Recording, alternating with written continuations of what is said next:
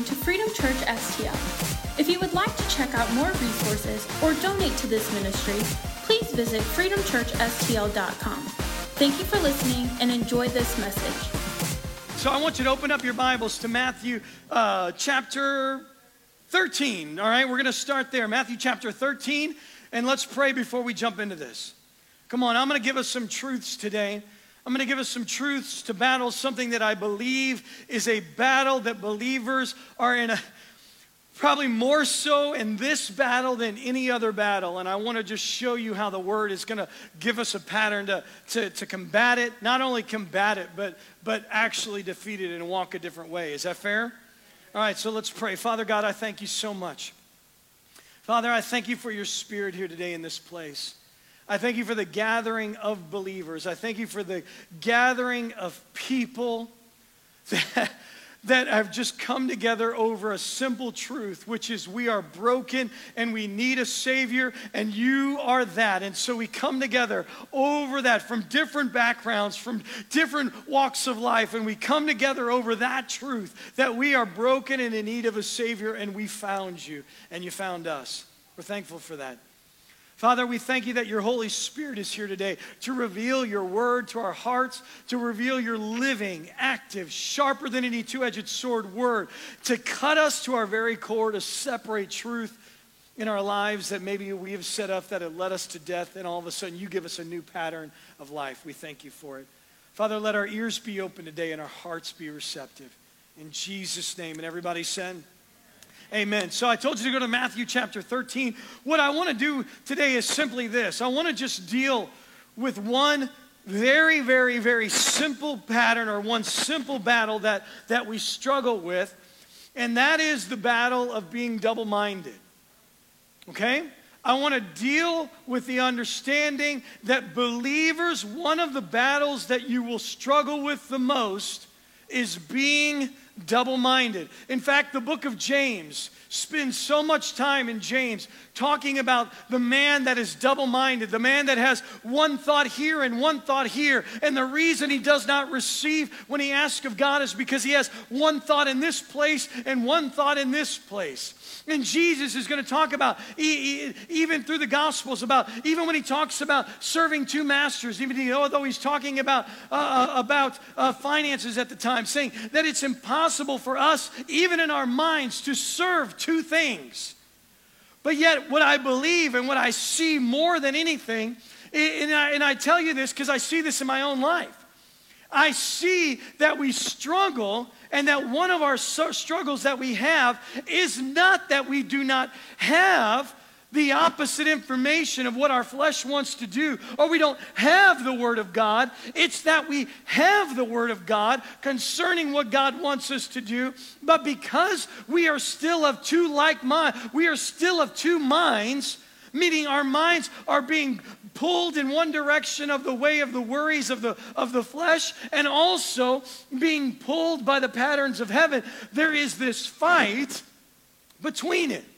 If you've been in church, listen to me, if you've been in church longer than 5 years, then you most likely, especially I hope that if you've been in this house, you have been given patterns that lead to life. You have been given, Corey, am I wrong in that? No, Corey, I'm not. I'll just talk to Corey today. Corey, if you've been in this church for the last 5 years, God has revealed patterns in your life, has given you strategies on how to walk in life, right?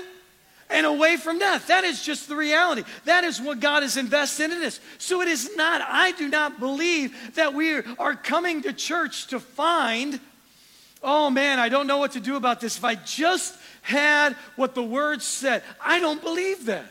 I believe right now we are so inundated in the church with good teaching, with good gospel, you can go on your phones right now and pull up the greatest teachers that have ever taught. Am I wrong? You can go on your phones right now and pull up the greatest teachings that have ever been taught on the Word of God right now. So it's not that we need more information. It's that struggle between how do we now get into that world of the information that we have, which is the kingdom information, and push back against the plan and the worries of the world. And you see this parable in Matthew chapter 13. You see this parable, and Jesus is talking about the parable of the seeds here, about some seeds fall on the road, some seeds fall here, some seeds fall there, some seeds fall on good ground, and they find and they take root. But he's going to say something in Matthew chapter 13, verse 22, and he says this about this seed. And this seed is talking about the Word of God. This is the seed that the Word of God is given, but the seed falling among the thorns refers to someone who hears the Word, but the worries of this life and the deceitfulness of wealth choke that Word and make it unfruitful. See, I do not believe that we are people that are struggling to get a Word. We have access to the Bible. We have access to good teaching. What we struggle with is that word finding good ground and not being choked out by the worries and the concerns of the world. Are you following me on this? Am I the only one that's in this place? Okay, thank you. So here, follow me on this. I need you to see this, because what we need to see first is the pattern and the plan of the enemy, so that we can then see and call it out that there is a plan, a wicked plan of the enemy to call something out, and then to see what God's word is against that thing. We have to, number one, see that there is a plan of the enemy to keep believers in a non-moving place. And what do I mean by that? Meaning, think about this. If the enemy cannot steal what God's done in you, meaning if the enemy cannot take the righteousness of God, if you have already said, okay, God, I am yours, okay, that's great. If the enemy is like, okay, I can't take that from him, but what I can take from him is I can take from them moving forward. Are you following me on this? And so if the enemy, through the worries and the cares of our flesh and the worries of the day, can keep us stuck in a place where we are never moving really backwards, like we're not backsliding into any past sin, but we're surely not moving forward. It feels though, to a believer, it feels like, well, I'm getting the word, but then there's this struggle, and then I worry, and then that word is taken away. So I got the word, which was designed to pull me forward, but I don't move forward because the enemy drags it and rips it out. Are you following me on this? So then what do I have to do? I have to go back and get that word again, right? So that's designed to pull me forward and to move me forward into what God wants for me. But then what happens? The worries come in, the struggles come in, and they take me back. So I haven't really regressed into any wickedness, but I surely have never moved into the plan of God that He has for my life. And so it's this wicked cycle. It's this wicked cycle of receiving, losing, repenting, receiving, losing, repenting, receiving, losing. And it feels, follow me on this, and it even feels like a spiritual thing, because every time you're still going back to receive back from God. Are you following me on this? So it's not like God, it's not like even like you're losing the things of God and then just running back to your life of sin and just being wicked. You don't even run that far. You just lose it and go, well, maybe next Sunday I'll get it back. Maybe Pastor Chris will give me that word again, and so I'll get it back, and I'll be encouraged. And then Tuesday rolls around, and the worries of the world roll in and steal that back. And now all of a sudden, I'm back in the same spot, not backtracking. I'm in the same spot, but then there's that desire. I want to go forward, so I go to church again, or I get in that Bible study again, and I go get that word again, only to have it stolen. And I have seen believers, mature, outwardly appearing, mature believers that have been in church for 30 years And if you looked at them and you see, oh, well, they were brother so-and-so, and they were deacon this, and they were sister that, and they've been in the children's ministry for 20 years, and they've been a greeter this, and they were another. Man, they've been in the building, but they have never moved forward into the things of God that God has for them, because it is a constant receiving, choked out, repenting, receiving, choked out, repenting, receiving, choked out. And it is just Sunday to Bible study, to sitting in a seat, to, well, maybe if I volunteer here, maybe that'll be the thing. Maybe if I volunteer here, maybe that'll be the thing. Maybe if I do this, maybe if I sit closer on Sunday, maybe if I stop sitting in the back and just slowly move forward, as if somehow magically moving closer to me will get you any closer to God. It's not. Just so you know, there's nothing magical up here. Nothing. The same God that is here is the same God that is sitting where you're at. All right? There is no line between the haves and the have-nots. There is the same God here and the same God there. The same God that deals with me is the same God that deals with you. Follow me on this? But what I'm saying is what God's really dealt with me is that there has to be an awakening of believers to even see the fact that there is a scheme of the enemy that feels right to man, because it feels like, think about this, he can even use the things of God to make you trapped in his plan. That always seeking to get something, that feels good because it feels like I'm going to God. It feels like I'm moving to God. But in all reality, I'm not going anywhere. So there's a feeling that this is a godly act, but the reality of it is it's a wicked plan of the enemy to keep believers trapped in seats Sunday to Sunday, never stepping into the ministry that God has for you. And I ain't talking about a ministry that results in you being on a platform. I'm talking about the ministry of reconciliation that Jesus Christ himself gave you individually, whether you ever have a microphone or a stage or not.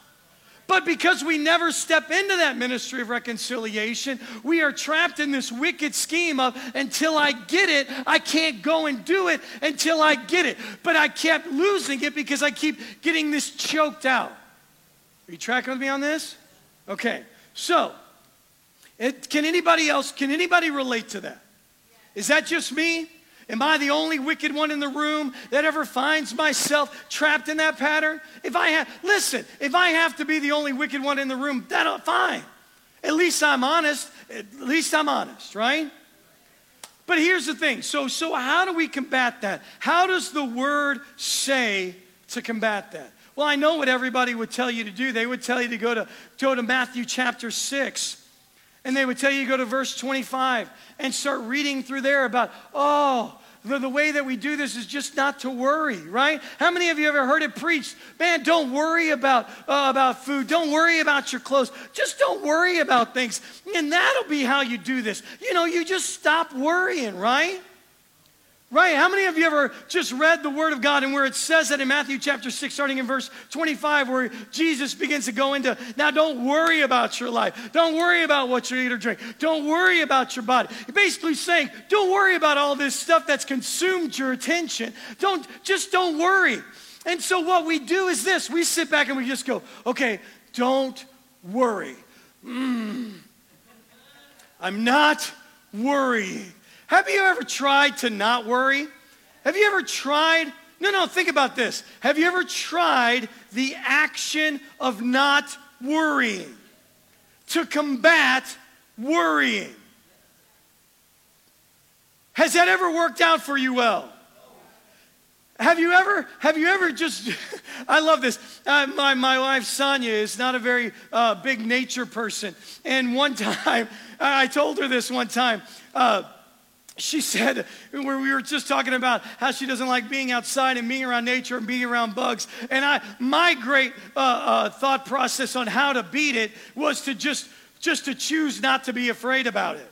Like, that's what I told her. I just said, you just need to, and I said it real adamantly. I was like, you just need to make a choice to not be afraid.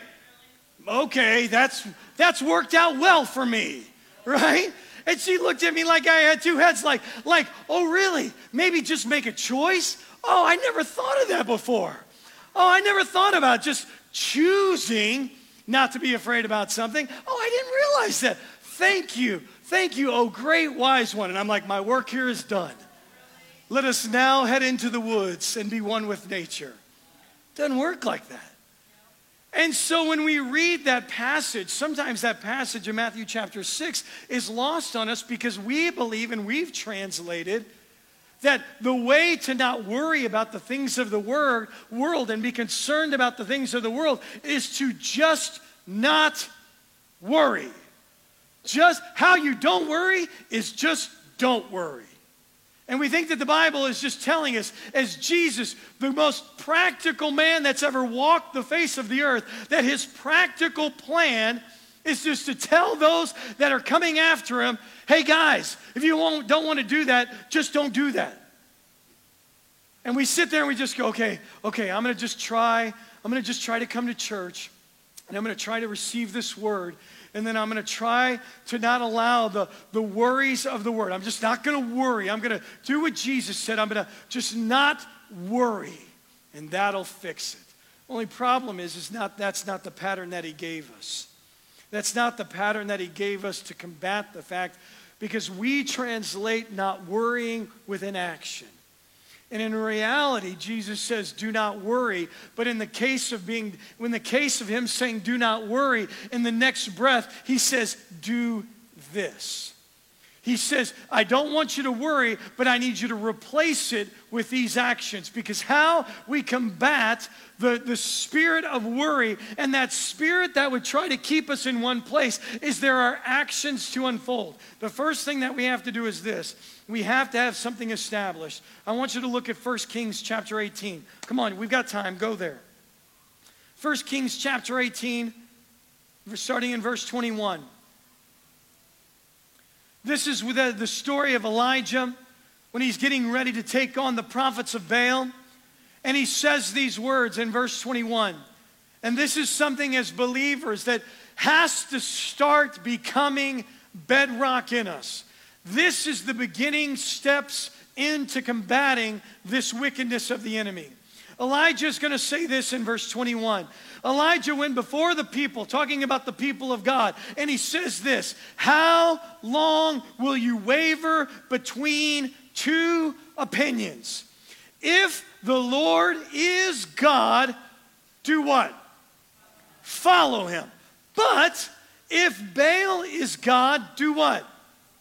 Follow him. And then the people had nothing to say. You know why the people didn't have anything to say? Because they were still of two minds. They had not yet had it established. Now follow me on this. These are, quote, the people of God. That God has done great things. That God has established his kingdom and his nation in this people. And these people were silent because it had not been established in him yet solidly that he is either God or he is not. And listen, child of God, I'm not trying to kick you in the teeth right now, but I'm trying to kick you in the teeth right now. Why? Because I believe God loves us, and it is time for the church finally to have this established. The way we work past this and the way we move past that spirit of being worried about the things of today is that there has to be something in us where we have finally declared either he is God or he is not. And if he is God, then I will follow him. But if he is not, and I believe, follow me on this, if I believe that the things of this world are really God, then I will choose to follow them. I would rather, listen to me, I would rather people sitting in church make one decision or the other. And I believe that it is the same with heaven. I believe that heaven would rather have us say that I believe that the things of this earth are actually God and attempt to run down and serve them, Or just finally just say, God is who he says he is, and I will serve him. Why? Why do I believe that? Why do I believe that God would rather have us say either the things of this world and the cares of this world are God? Because I would rather you listen to me. I don't want you to. I'm not encouraging this. But I would rather you try to chase down the things of the world to find out they are not God and come to the end of that so that you have to finally be revealed that there is one true God. Does that make sense?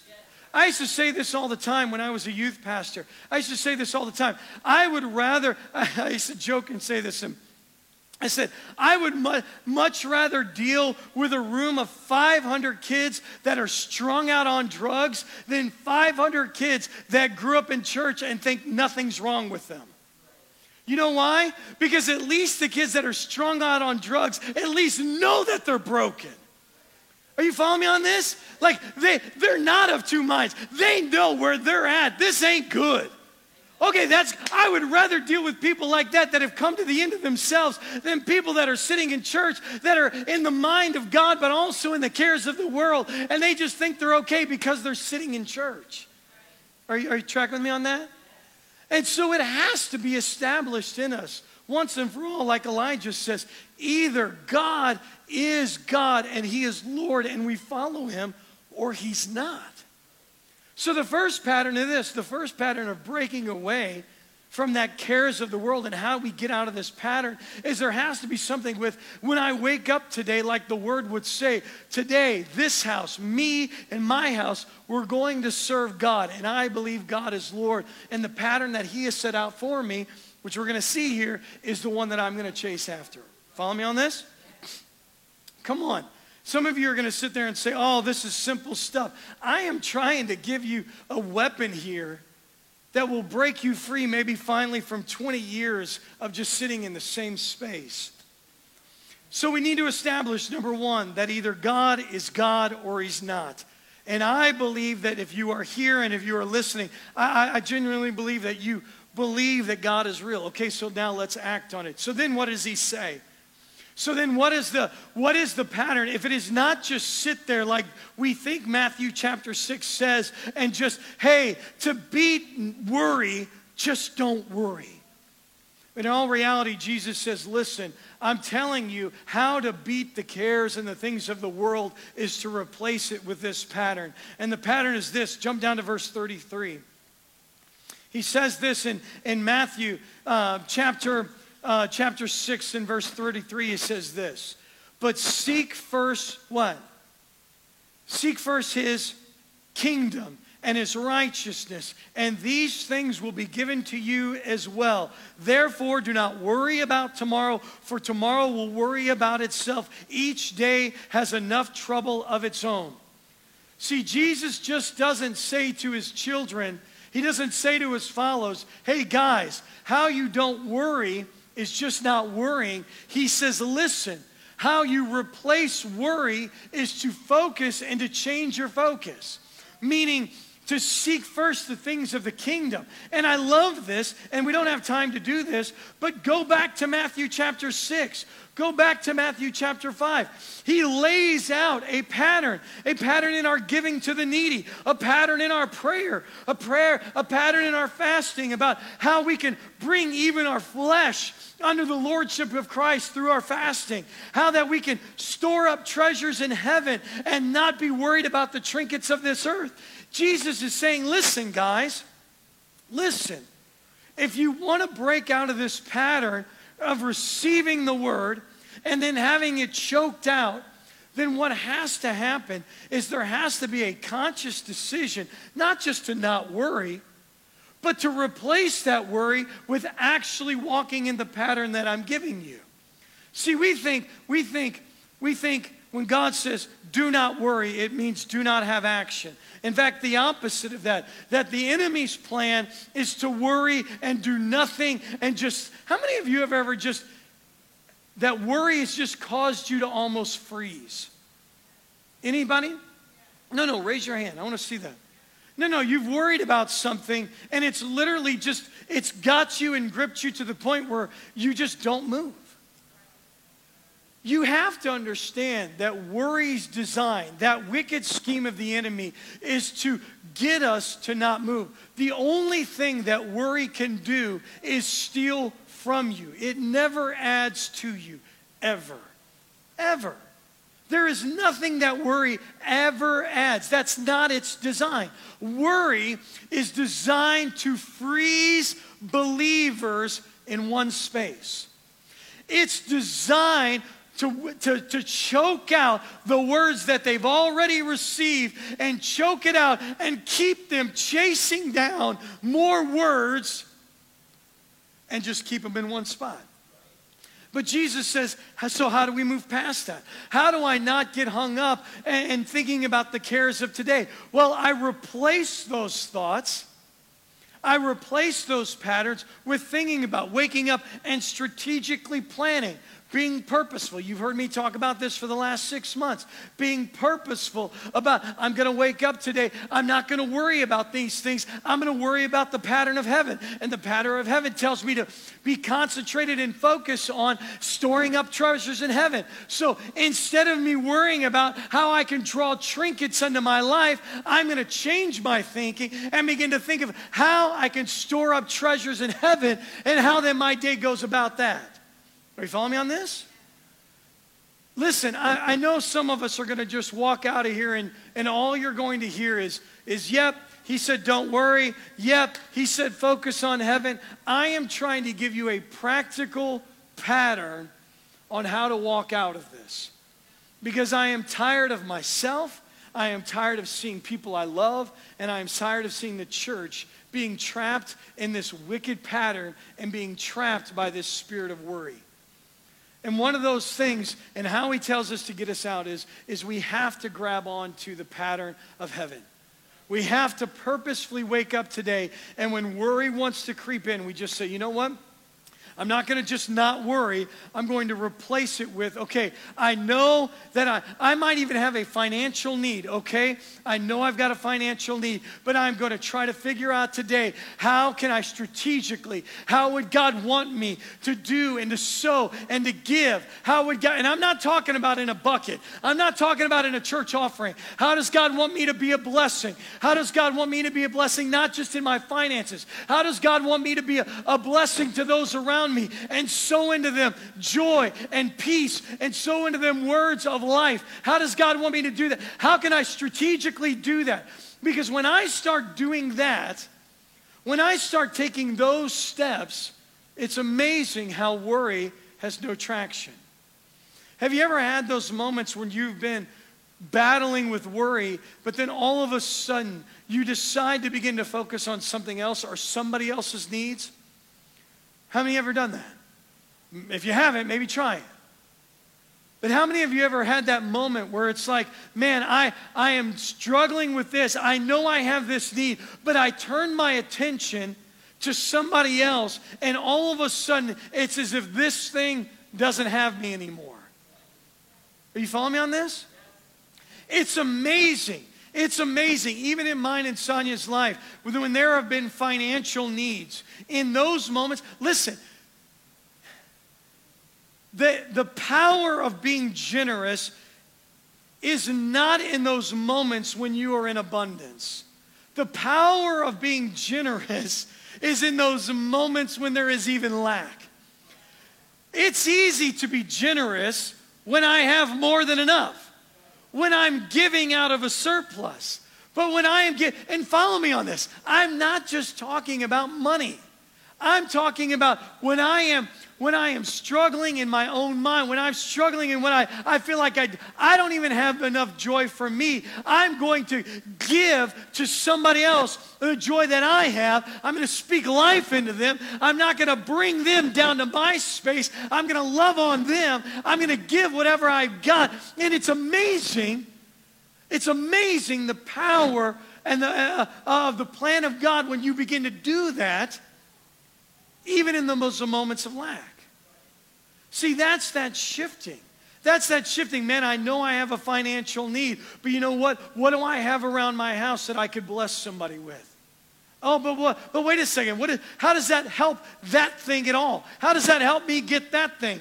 It doesn't matter about things. I am going to focus on the plans of heaven. And the plans of heaven say that if I focus on this, if I seek first the things of heaven, if I seek first his kingdom, then all those things will be taken care of. So I'm going to shift my focus when I'm in lack in whatever area, and I'm going to focus on giving out what I do have. What do I have? What do I have? Well, what can I have that somebody else needs that I can give them? What do I have, man, in a word that I can call somebody up that I know that they're struggling and I can get them on the phone and say, man, how are you doing? How can I pray for you? How can I reach out to you? Is there anything that I can do for you?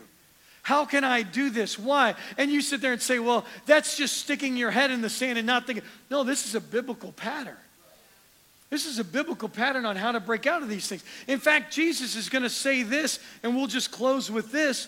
Jesus is going to say this, or I'm sorry, the writer of Corinthians is going to say this in 2 Corinthians 9. It says, and God is able to bless you abundantly so that in all things, at all times, meaning all times, in times of lack, in times of abundance, having all that you need, you will abound in every good work.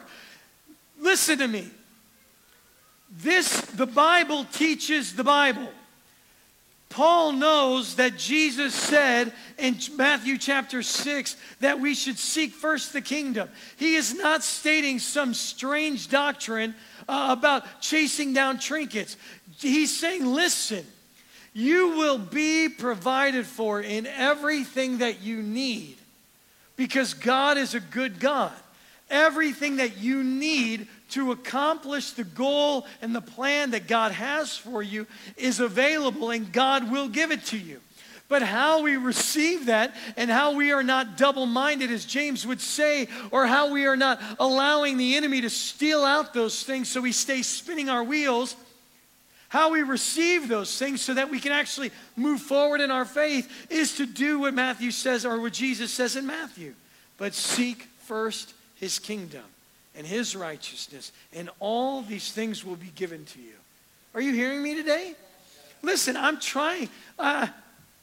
My job as your pastor is to not give you messages and not stand before you and try to make you laugh or cry or feel something or have an experience or wow you with my words. My job as your pastor is to stand before you and go, here's what the Word of God says, and it is a pattern of life that will take you from death unto life. How to grow us up in maturity. Why? So that the kingdom can be revealed through you and through this house. That's my job. And so today I am trying to give us this pattern. I do not want to see my friends and my loved ones in this house being stuck in the same place of just maybe another Sunday and I'll get that word back. Oh, I know I lost it over the week because the worries of the world choked it up. You know what? But I'm going to head back on Sunday and sit in that same seat and I'll get it this week and it'll be different. Man, I don't want to see that anymore. I want to see the church, Freedom Church, play our role, standing up and say, God is who he is. And if he is who he is, I'm going to follow him. And he laid this pattern out, so I'm going to follow this pattern. Because I trust that he said in 2 Corinthians that he will supply everything I need abundantly. So that I can do what? So that I can just have all kinds of trinkets and be healthy and wealthy and wise? No, so that I can be the representative of the kingdom of God that he wants me to be. In all times and in all places, never being held back by worry, never being distracted by the cares of the world because I've already taken on a plan of the kingdom. Are you following with me today? Come on, man, this is simple stuff, but it will change your life. It will change your life. No, it'll change your, Sharon, am I right? This will change your life. It'll change your life. It's a pattern of life. It's a pattern of life, and we need to grab it. So let's do this. Let's stand to our feet. Come on, I want to pray for us. Does this help anybody today? Yes. Huh? Yes. Good. That was way more than 4 people, so we're doing a good work. I always tell people here, if all I need is just 4 people to say amen, and man, we're doing a good work. We'll just keep going. We'll just keep going.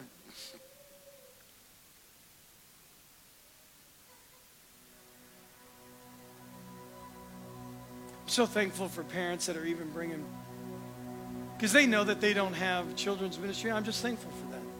And I always tell parents, I mean, you need to thank parents around them. If you got kids under 10 years old and you're here, man, And we just thank you. If you're not here, we get it too. We do. But I'm thankful for that. And children cannot distract me. I have enough guys running around in my head that are saying and talking all the time anyway. So I can't be distracted. I love seeing little ones. I don't care if they're running around and coming up here. It doesn't bother me at all. I love it.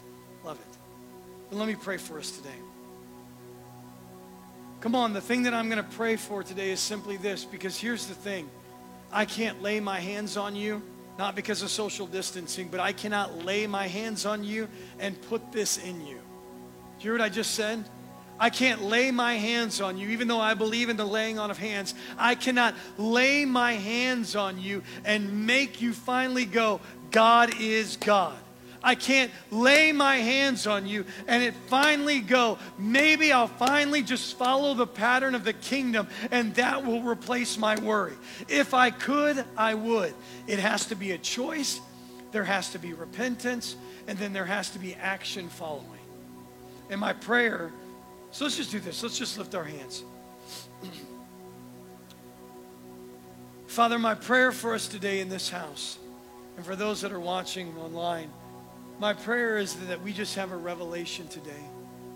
We have a revelation maybe we've never had, that maybe that finally for once we just know that you are God. You're God. And because of that, even let us be reminded by the breath that we just took and the heartbeat that just pounded. Father, let us be reminded that you are in control. And if that's the case, then you have patterns for us that are set up for life. And Father, your desire is not for your children. My goodness. Your desire is not for your children to be consumed by worry. Your desire for us to be walking into life and to be representatives of the kingdom. And so, Father, let there be a replacement of worry. Let there be a revelation of the fact that maybe we've been trapped in that cycle. Let that come, and then let repentance come. I'm begging for that, God. Let the spirit of repentance rest on us. Why? So that we can repent and then act accordingly and not just worry, but we will replace it. We will be strategic about how we walk through our day. We will be strategic about how we will operate in the patterns of the kingdom. We will be strategic about those things, and we will see, and the testimony will be, we will see worry, and the things of earth will grow strangely dim. Let it be so, God. We thank you for it in Jesus' name. And everybody said, amen, amen, amen. Come on, does that help anybody today? Thanks for joining us. If you would like prayer, you can text Freedom Prayer to 94000 and send us your prayer request. And don't forget to find us on social media at Freedom Church STL. You can also find more info on our website at freedomchurchstl.com.